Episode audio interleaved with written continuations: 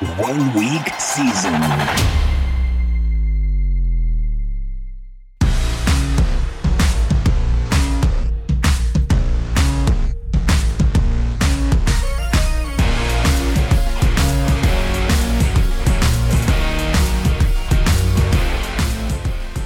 One week season fam, La Familia, welcome back. Hope everybody had a great Mother's Day weekend. This is Mike Johnson, M Johnson 86, as I'm known in the DFS and best ball streets. Uh, we are coming at you here on Monday, May 15th, with our Monday news and market updates podcast. Uh, again, going through our weekly schedule, we'll be doing all off season. Monday is market updates and news reactions to everything going on around the NFL, rumors, news, injuries, etc. Tuesday is our DraftKings drafters non-best ball mania type contests theory podcast that I will be running. A lot of big news coming this week on that with DraftKings dropping even more contests. And as we see some things kind of shift in those markets, then on Wednesdays, Hilo will be bringing you all the heat with his underdog theory podcast, diving into Best Ball Mania 4 theories and roster constructions, draft strategies, all that good stuff. And on Thursday, game theory specific uh, uh, for all best ball contests, game theory Thursdays with Hilo. And then on Fridays, we have our industry guests podcast. Hilo was on there uh, with Chris from Fantasy Points this last Friday, dropping some heat, reacting to the NFL schedule release. So that was very informative. Uh, again, our Monday and Friday podcasts are up on the public feed. So if you are listening on this public feed, encourage you to check us out. OneWeekSeason.com. Our Best Ball Plus 2023 subscription is live. We are in our Discord. We are on Twitter. Um, but our premium subscription, a lot of great info coming out on that. We continue uh, to provide content um, and theory ideas and um, get down to business and talk with the subscribers. So, um, you know, shout out to all our early subscribers that got in with our promotional price. And if you are new listening to this, hope you enjoy what you hear and consider checking us out.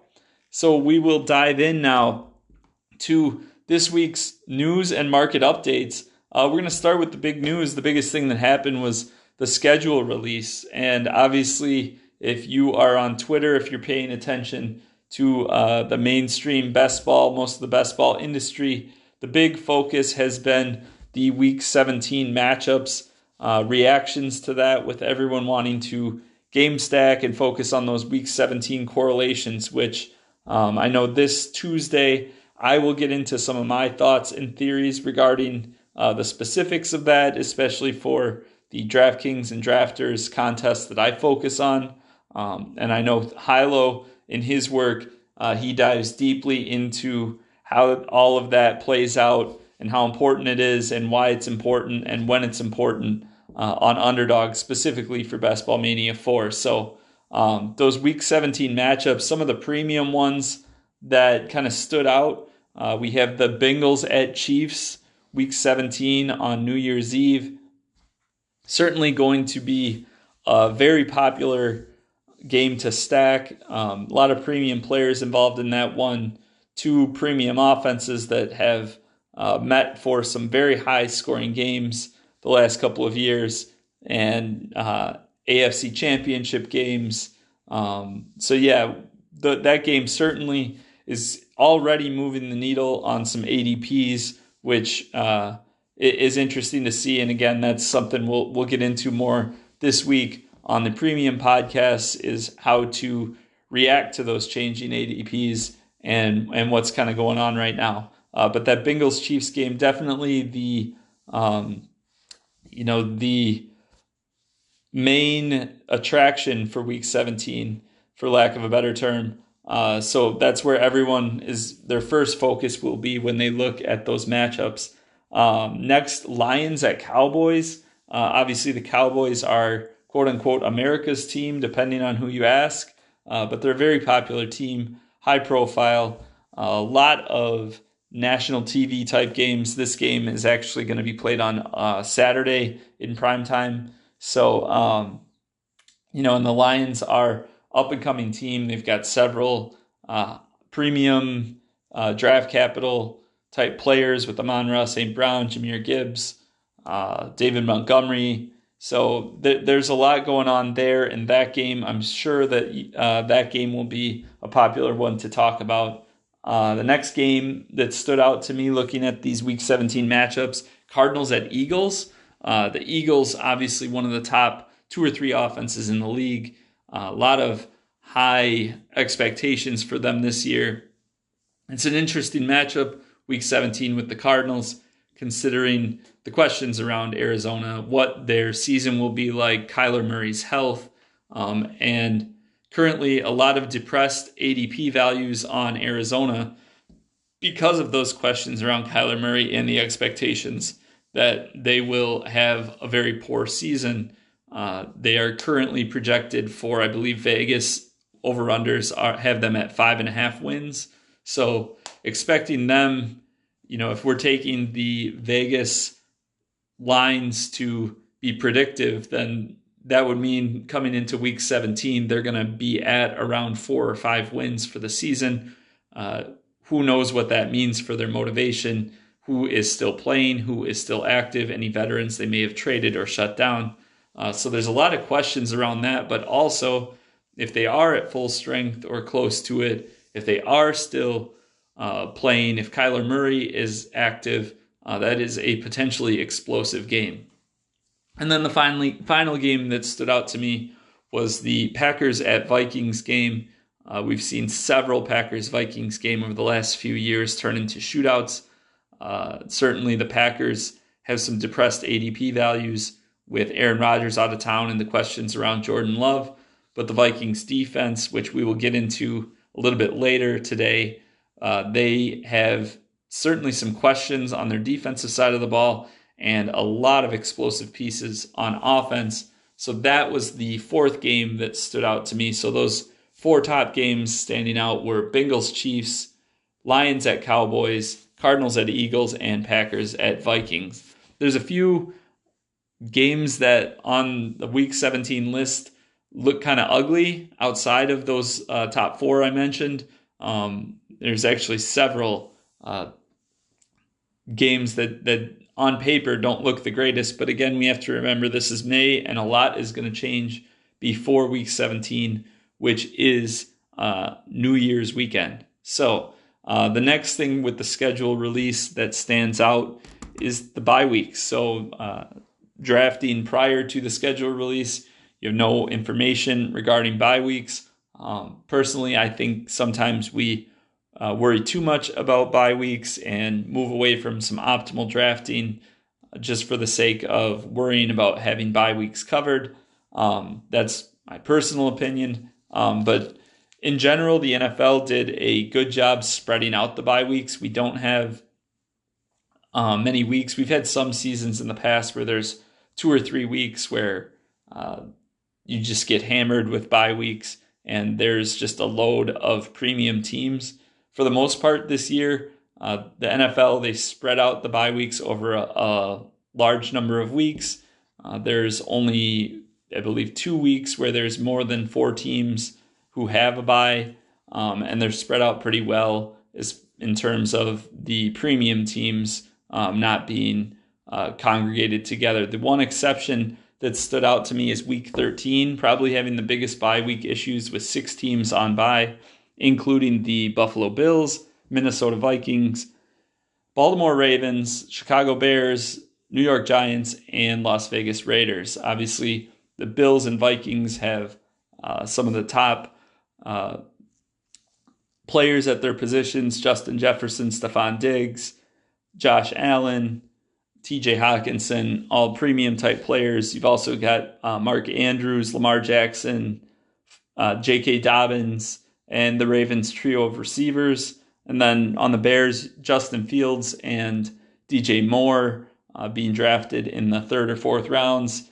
Saquon Barkley on the Giants, Josh Jacobs on the Raiders. So uh, there's a lot of pieces involved in that week. So um, you know, again, I think, as I mentioned before, I think sometimes people get overly worried about bye weeks, but also, you know, there is a breaking point where, uh, you know, you can't have too many players from uh, one bye week, and all it takes is a couple injuries to the other players, and uh, you're going to have a very low week that could potentially knock you out of the playoff hunt. So uh, that will kind of do it for the quick wrap up about the schedule release. Again, there's a lot of theory around the information that we we gathered on Thursday and and how we can digest that and make the most of it to improve our decision making. Uh, but we will get into that more later this week on our theory pods.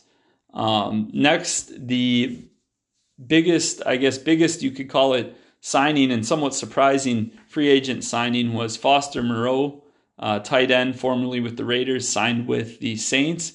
He signed a three year, $12 million deal with $8 million guarantee. Uh, the issue with Moreau, he was kind of a popular free agent target when he hit the market in March, and in a physical with the Saints, he was diagnosed with, I believe it was lymphoma. Uh, it was some sort of form of cancer. Uh, I believe it was lymphoma, not 100% sure, but um, he, he released a statement, uh, was going to fight it, and, you know, very positive at the time. Uh, for most people, I think the assumption at that point was he'd be out for the year or there would be uh, quite a delay. So it was kind of surprising to see this, but he did sign a three-year, $12 million deal and 8 million guaranteed. So the Saints apparently are uh, pretty confident that he is healthy and has a uh, will have a clean bill of health, uh, which is awesome. Great to hear. Obviously, uh, this type of stuff is bigger than football, so excited for Foster Moreau and his family uh, to get back on the field and get the payday that that he's earned. Um, as for us, for best ball, for fantasy, uh, it adds some questions and ambiguity to the Saints' tight end room and just their pass catchers in general uh, Will Moreau split time with Juwan Johnson, who had uh, been drafted in around the 160 range. Uh, you know, he was a, a, lower end tight end too. Um, does he? Does, does Moreau uh, split that time? Uh, one thing to note is Moreau does have a connection and relationship with new Saints starting quarterback Derek Carr, who obviously was also with the Raiders last year. So there is some connection there. So it puts uh, the Johnson situation in question. Uh, also, potentially presents a buying opportunity if you know Foster Moreau. I'm sure he's having some treatments and there's some uh, medical things he's dealing with.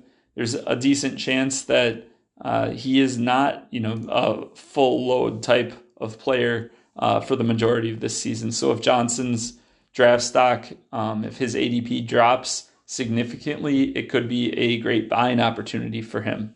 Uh, also, questions around the receivers. Michael Thomas has obviously missed a lot of time over the last few years with injuries. Rashid Shaheed, uh, popular best ball pick due to his explosiveness as the Saints' third receiver, um, and A.T. Perry, the rookie uh, receiver for the Saints. Does this signing of Moreau, does this signify uh, maybe the Saints are going to move to more of two tight end set, twelve personnel uh, type type of situation where some of those third pass catchers, third wide receivers are, are not on the field as much. Uh, does it signify are they going to run the ball more? Uh, multiple tight ends on the field. Uh, what does that mean for Jamaal Williams and Alvin Kamara? So, uh, you know, again, great news for Foster Moreau. just adds a lot of questions to the Saints situation in general. Um, and a lot of times, uh, if we can parse through the data and information, we can uh, find a tangible edge just because of all the uncertainty that's in that situation. Uh, provides an opportunity somewhere, there's going to be uh, something we can profit on. Um, so that is it for the Saints.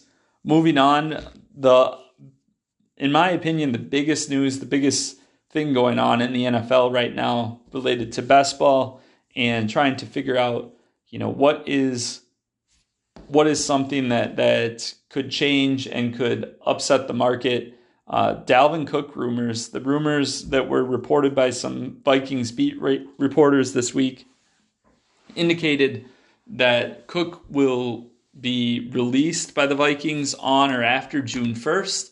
Uh, again, these are just you know unsubstantiated reports. There's nothing concrete here. The team and Cook have not said anything. However, uh, the the report claims that the Vikings have been trying to trade him. He has a very large cap hit in the last year of his deal. Uh, his performance has gone down a bit, and there is uh, the Vikings are second to last in the NFL in salary cap space, um, and they could save a fairly significant amount of money if on their uh, salary cap by uh, trading or releasing Cook. It sounds like trade talks have have not gone anywhere. No one is willing to trade for Cook with his current contract, and Cook is not trying to restructure. So, uh, you know, this this leaves us in a situation where uh, the Dalvin Cook situation is brings us to the state of the Vikings in general. Uh, the Vikings have a new defensive coordinator this year. Uh, they have not added much defensively, and they lost some key defenders. Uh, also, this last week, they just traded Za'Darius Smith, one of their ta- top pass rushers. They traded him for a couple of very late day three pick swaps. So, uh, kind of just giving him away, uh, which speaks again to their salary cap issues. So, a defense that was, I'll say, inconsistent last year, but yeah, I mean, realistically, it was uh, among teams that made the playoffs, you know, possibly the worst defense in the playoffs. And uh, for them to, they've got a change in defensive coordinator and they haven't really added much in talent. Um, you know, that signals this could be a team with, with a very bad defense once again. Uh, now, if Dalvin is gone, plus the bad defense that we're expecting, that could lead to a lot of shootouts and some crazy passing volume. We, eh, you know, of course, I'm assuming most of you remember some of those crazy games we saw from the Vikings last year where they'd fall way behind and try to come back. Um, and things are setting up where that could be a much more consistent game flow that, that, that they're involved in this year. Uh, with that in mind, uh, most Vikings are adjusted in the latest rankings update, which uh, I did for DraftKings and drafters. Uh, those are updated on the site. Uh, several Vikings have been adjusted uh, just based on this report and kind of some moving pieces that I'm seeing and, and kind of where I'm seeing the state of the Vikings headed. Uh, there's also some ripple effects, in my opinion, into what that means uh, for the division. And I'm working on my uh, five strongest takes for the offseason and there's some interesting things in the NFC North I'm seeing uh, related to some season long bets and opportunities to take teams in the NFC North and project what their season will look like. So, the next question is what happens next? So, if Dalvin Cook is getting released, what does that mean for everyone else? Um, Alexander Mattison signed a two year, I believe, $7 million contract with the Vikings, which is for a running back second contract. It's a decent amount of money. Um, he's an obvious beneficiary. Beneficiary. You look at them, the Vikings roster currently, and he's clearly the guy who would step into that RB one role. Uh, should Cook leave? Uh, but it is deeper than that. You know, could the Vikings add someone else to the mix for cheap once they release Cook. Some guys currently on the market Kareem Hunt, Ezekiel Elliott, Leonard Fournette, uh, all veteran backs who I could see uh, signing for just one or two million as opposed to the 10 million plus that Cook was supposed to be paid. Uh, Darrell Henderson, who uh, was released by the Rams last year and then by the Jaguars, uh, he is also a free agent, has some connection with Kevin O'Connell, head coach, Vikings head coach Kevin O'Connell, uh, from their time with the Rams. Um, you know, and potentially uh, there are ripple effects among backfields in the league uh, there's a lot of fragile backfields right now um, with players who are being drafted as if the roster as it currently stands on May 15th is the, what the roster will be on September 7th when the season kicks off. Um, but there's a lot of potential ripple effects that could happen once this Cook situation plays itself out, starting with Cook um, likely being released on or after June 1st. So when I talk about ripple effects, you know, the first question is where does Cook go?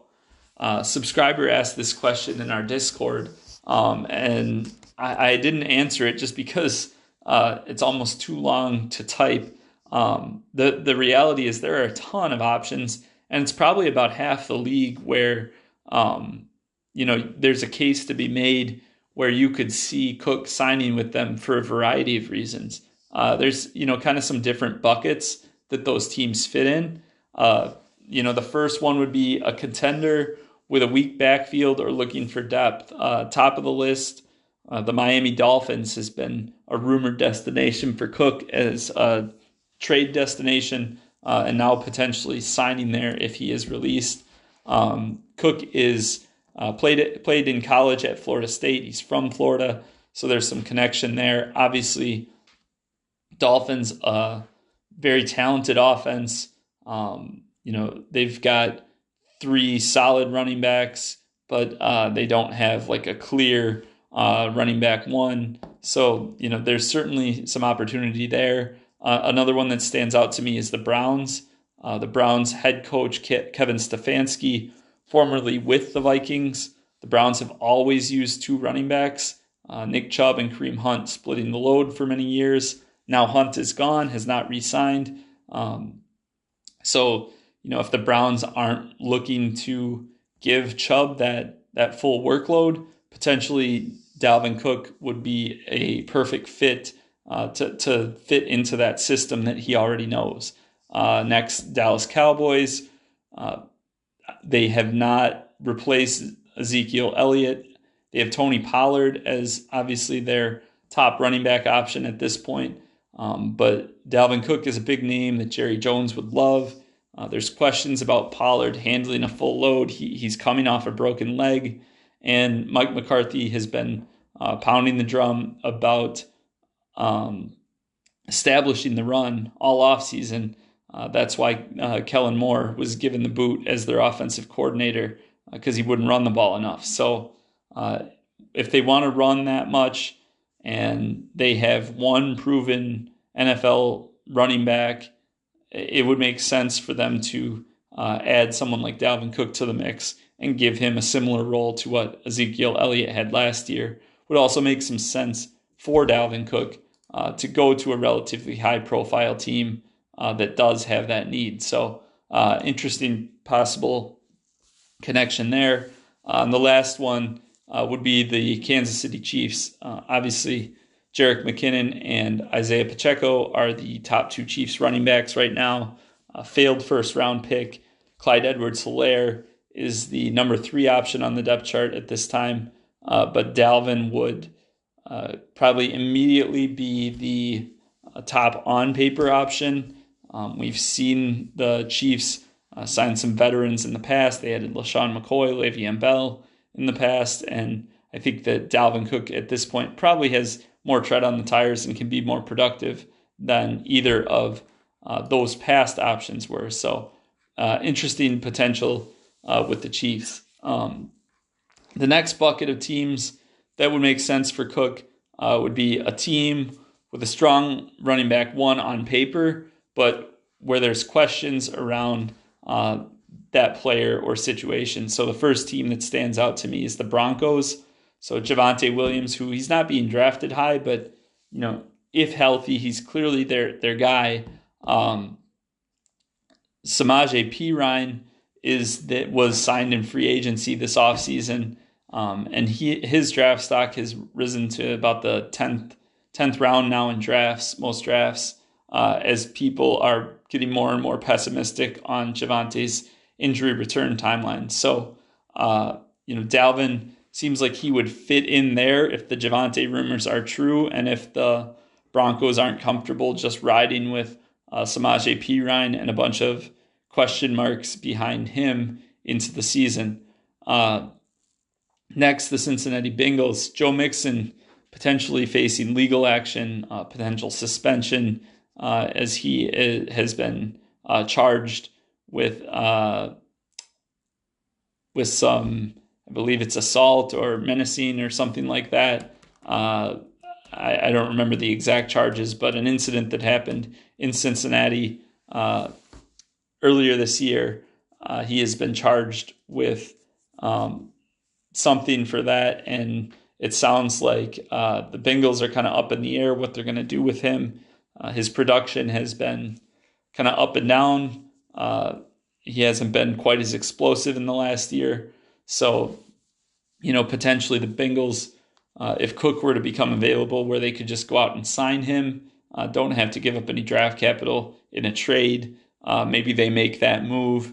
Um, and if so, do they then cut Mixon? do they uh, let him go? Do they hold on to him and uh, just see what pl- happens with the suspension? And those guys kind of split the load. Uh, so a lot of different things could happen there if Cook went to Cincinnati. Um, and then you've got the Chargers and Giants, uh, two teams who uh, Austin Ekeler has um, stated displeasure with his contract.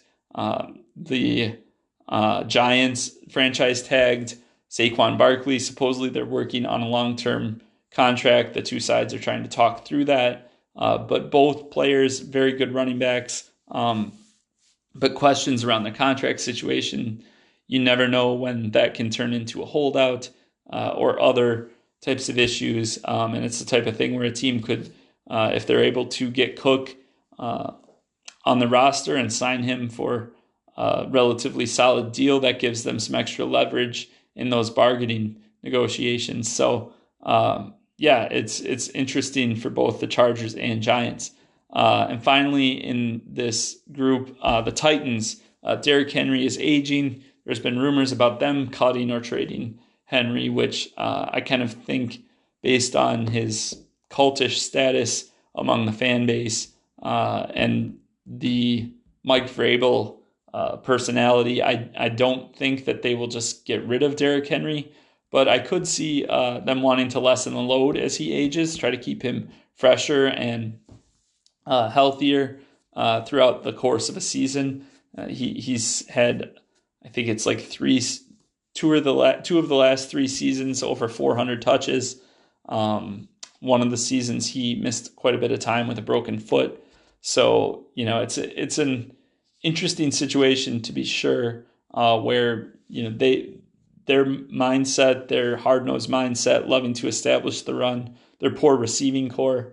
Uh, Dalvin would seem to make sense as a guy who uh, they could add to their roster um, and, and, would fill a need. And they do have over $10 million in cap space. So uh, one to keep an eye on there. And the last kind of bucket I would have of teams that might look for uh, to add Dalvin Cook would be teams with a shaky uh, running back one option uh, where Cook could sign and for cheap, uh, but be the guy, and he could kind of prove it uh, for this year and hope to get paid next year, um, or a team, you know, a, a, young team that just has a lot of cap space to spare. So uh, the teams that stood out to me in those regards, the uh, Tampa Bay Bucs.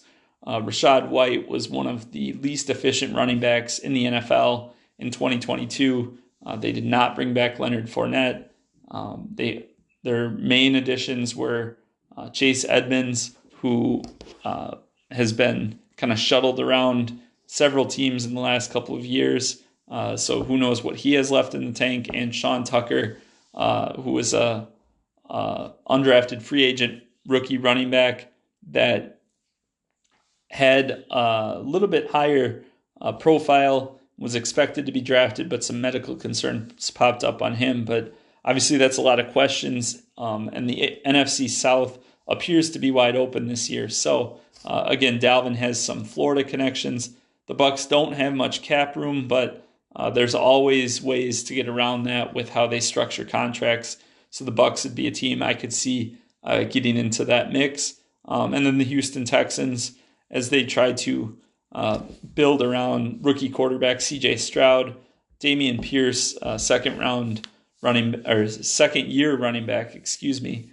Um, would I would expect him uh, to still be the guy for the Texans, but uh, the Texans do have over twenty million dollars in salary cap space, so they could probably uh, pay Cook a decent amount of money to bring him in and shore up that backfield with some depth. Um, so yeah, I, you know that is that is eleven teams that I just listed, and excuse me, each of those teams has you know a litany of reasons where it would make sense uh, to bring in a player like Dalvin Cook to their roster. Uh, the key to remember with this is that there is a good chance that Dalvin Cook is the first domino to fall in a sequence of events that shakes up several backfields. There's even a chance that the fallout from the Cook situation leads to some other running back movement, as some of these teams might be waiting to see if they can land Cook, and when they don't, they could sign or trade for one of those other available running back options that we discussed.